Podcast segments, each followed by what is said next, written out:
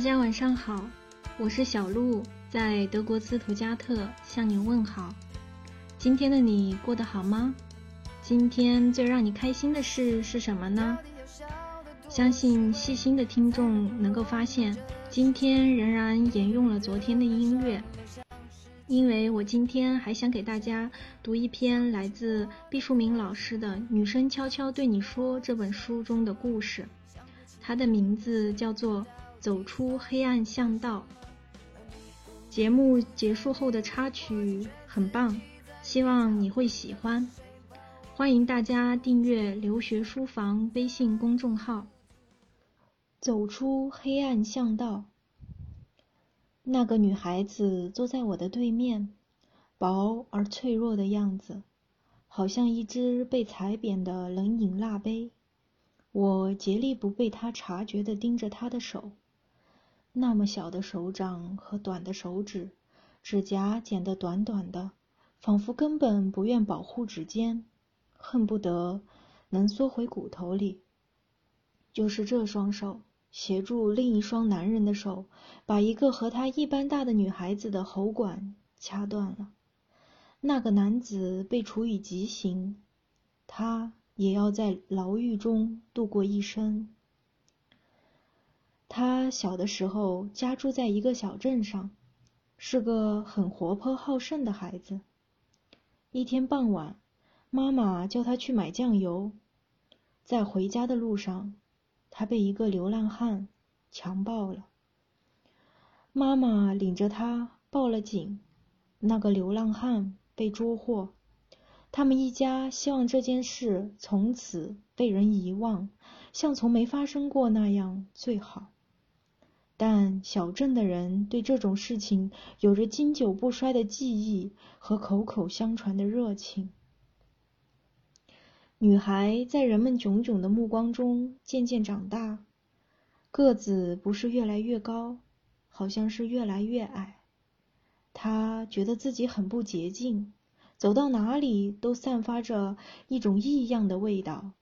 因为那个男人在侮辱她的过程中说过一句话：“我的东西种到你身上了，从此无论你到哪儿，我都能把你找到。”他原以为时间的冲刷可以让这种味道渐渐稀薄，没想到随着年龄增长，他觉得那味道越来越浓烈了。怪异的嗅觉。像尸体上的乌鸦一样盘旋着，无时不在。他断定世界上的人都有比猎狗还敏锐的鼻子，都能侦查出这股味道。于是他每天都哭，要求全家搬走。父母怜惜越来越皱缩的孩子，终于下了大决心，离开了祖辈的故乡，远走他乡。迁移使家道中落，但随着家中的贫困，女孩子慢慢的恢复过来，在一个没有人知道她过去的地方，生命力振作了，鼻子也不那么灵敏了，在外人眼里，她不再有显著的异常，除了特别爱洗澡和洗脸，无论天气多么冷，女孩从不间断的擦洗自己。由于品学兼优，中学毕业以后，他考上了一所中专。在那所人生地不熟的学校里，他人缘不错，只是依旧爱洗澡。哪怕是只剩吃晚饭的钱了，他宁肯饿着肚子，也要买一块味道浓郁的香皂，为全身打出无数泡沫。他觉得比较安全了，有时会轻轻的、快速的微笑一下。童年的阴影难以遏制青春的活力，她基本上变成一个和旁人一样的姑娘了。这时候，一个小伙子走来，对她说了一句话：“我喜欢你，喜欢你身上的味道。”他在吓得半死中，还是清醒的意识到，爱情并没有嫌弃他，猛地进入他的生活了。他没有做好准备，他不知道自己能不能爱，该不该同他讲自己的过去。他只知道这是一个蛮不错的小伙子，自己不能把射来的箭像印第安人的飞来飞去来气似的收回去。他执着而痛苦的开始爱了。最显著的变化是更频繁的洗澡。一切顺利而艰难的向前发展着。没想到新的一届学生招进来，一天。女孩在操场上走的时候，像被雷电劈中，肝胆俱碎。她听到了熟悉的乡音，从她原先的小镇来了一个新生。无论她装的怎样健忘，那个女孩子还是很快的认出了她。她很害怕，预感到一种惨痛的遭遇，像刮过战场的风一样，把血腥气。带来了。果然，没过多久，关于她幼年时代的故事就在学校流传开来。她的男朋友找到她，问：“那可是真的？”她很绝望，绝望使她变得无所顾忌。她红着眼睛，狠狠地说：“是真的，怎么样？”那个小孩子，那个小伙子也真是不含糊，说。就算是真的，我也爱你。那一瞬，他觉得天地变容，人间有如此的爱人，他还有什么可怕的呢？还有什么不可献出的呢？于是他们同仇敌忾，决定教训一下那个饶舌的女孩。他们在河边找到他，对他说：“你为什么说我们的坏话？”那个女孩有些心虚。但表面上更嚣张而振振有词，说：“我并没有说你们的坏话，我只说了有关他的一个真事。”他甚至很放肆地盯着爱洗澡的女孩说：“你难道能说那不是一个事实吗？”爱洗澡的女孩突然就闻到了当年那个流浪汉的味道。她觉得那个流浪汉一定附着在这个女孩身上，千方百计的找到她，要把她千辛万苦得到的幸福夺走。积攒多年的怒怒火燃烧起来，他扑上去撕那饶舌女生的嘴巴，一边对男友大吼说：“咱们把他打死吧！”那男孩子巨鳌般的双手就掐住了新生的脖子。没想到人怎么那么不经掐，好像一朵小喇叭花，没怎么使劲，脖子就断了，再也接不上了。女孩子直着目光对我说，声音很平静。我猜她一定千百次的在脑海中重放过当时的影像，不明白生命为何如此脆弱，为自己也为他人深深困扰。热恋中的这对凶手惊慌失措，他们看了看刚才还穷凶极恶，现在已了无声息的传闲话者，不知道下一步该怎样动作。咱们跑吧，跑到天涯海角，跑到跑不动的时候就一道去死。他们几乎是同时这样说。他们就让尸体躺在发生争执的小河边。甚至没有丝毫掩盖，他们总觉得他也许会醒过来。匆忙带上一点积蓄，串上了火车，不敢走大路，就漫无目的的奔向荒野小道。对外就说两个人是旅游结婚，钱很快就花光了。他们来到云南一个叫情人崖的深山里，打算手牵着手从悬崖跳下去。于是。他们拿出最后的一点钱，请老乡做一顿好饭吃，然后就实现自枪。老乡说：“我听你们说话的声音和新闻联播里的是一个腔调，你们是北京人吧？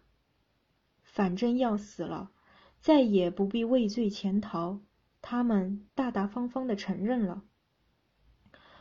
我一辈子就想看看北京，现在这么大岁数。原想北京是看不到了，现在看到两个北京人也是福气啊！老人说着，倾其所有给他们做了一顿丰盛的好饭，说什么也分文不取。他们低着头吃饭，吃的很多，这是人间最后的一顿饭了。为什么不吃得饱一点呢？吃饱之后，他们很感激，也很惭愧。讨论了一下，决定不能死在这里，因为尽管山高林密，过一段日子尸体还是会被发现。老人听说了，会认出他们，就会痛心失望的。他一生唯一看到的两个北京人，还是被通缉的坏人。对不起北京也就罢了，他们怕对不起这位老人。他们从情人崖走了，这一次更加漫无边际。最后不知是谁说的，反正是一死，与其我们死在别处，不如就死在家里吧。他们刚回到家就被逮捕了。他对着我说完了这一切，然后问我：“你能闻到我身上的怪味吗？”我说：“我只闻到你身上有一种很好闻的栀子花味。”他惨淡的笑了，说：“这是一种很特别的香皂，但是味道不持久。我说的不是这种味道，是味是另外的，就是你明白我说的是什么？”闻得到吗？我很肯定的回答他：“除了栀子花的味道，我没有闻到其他任何味道。”他似信非信的看着我，沉默不语。过了许久，才缓缓的说：“今生今世，我再也见不到他了。就是有来世，天上人间，苦海茫茫的，哪里就能碰得上？”牛郎织女虽然也是夫妻分居，可他们一年一次总能在鹊桥上见一面。那是一座多么美丽和轻盈的桥啊！我和他即使相见，也只有在奈何桥上。那座桥，桥墩是白骨，桥下流的不是水，是血。我看着他，心中充满哀伤。一个女孩子，幼年的时候就遭受重大的生理和心理创伤，又在社会的冷落中屈辱的生活。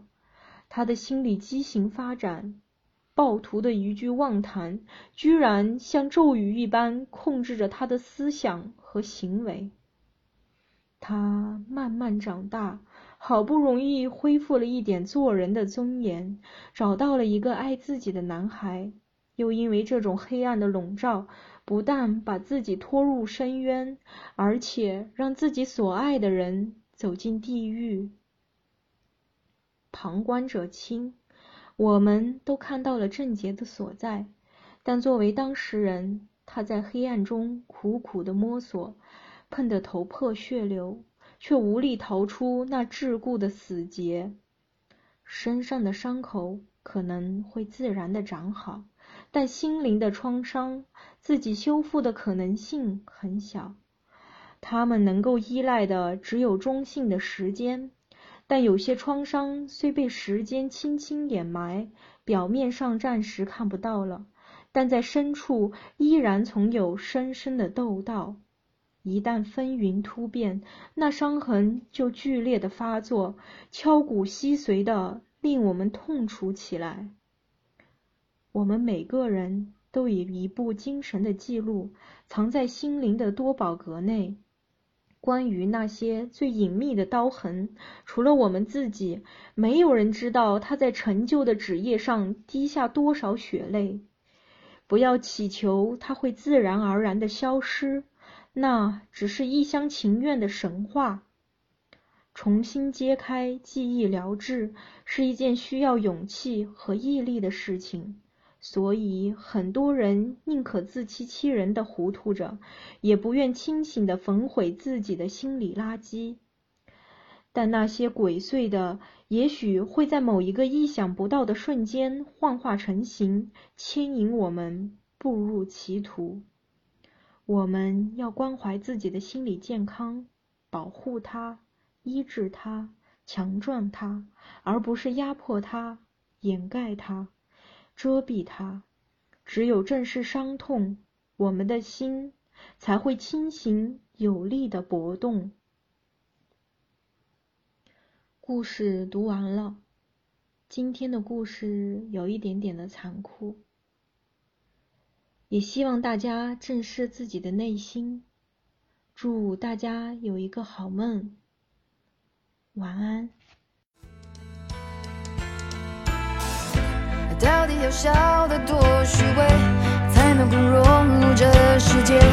每个人的脸上都像是贴了张一样的假面，想不起我在做什么，想不起我在想什么，想不起灵魂深处到底发生了什么。迷雾，迷雾，在迷雾，我惊觉自己在原地踏步。到底是谁把我心蒙住？不想再糊涂。迷路，迷路，迷了路，我就彻底被这团迷雾困住。谁能够指引我一条路，带我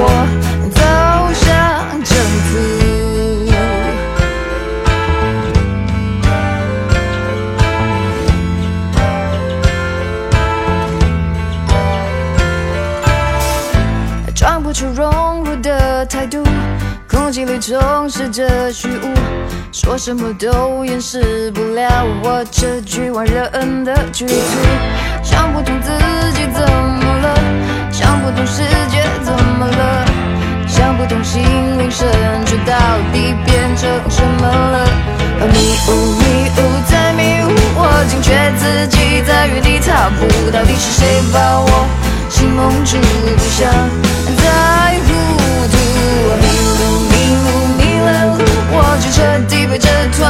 困住。谁能够指引我一条路走上征途？掌声，我需要掌声。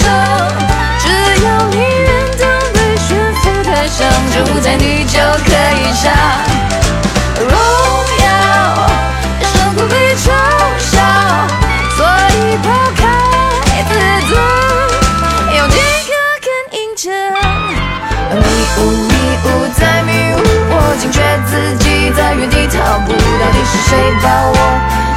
住？不想再糊涂。迷路迷路迷了路，我就彻底被这团迷雾困住。谁能够指引我一条路，带我走上正途？迷路迷了路，我就彻底被这团迷雾困住。谁能够指引我一条路，带我走？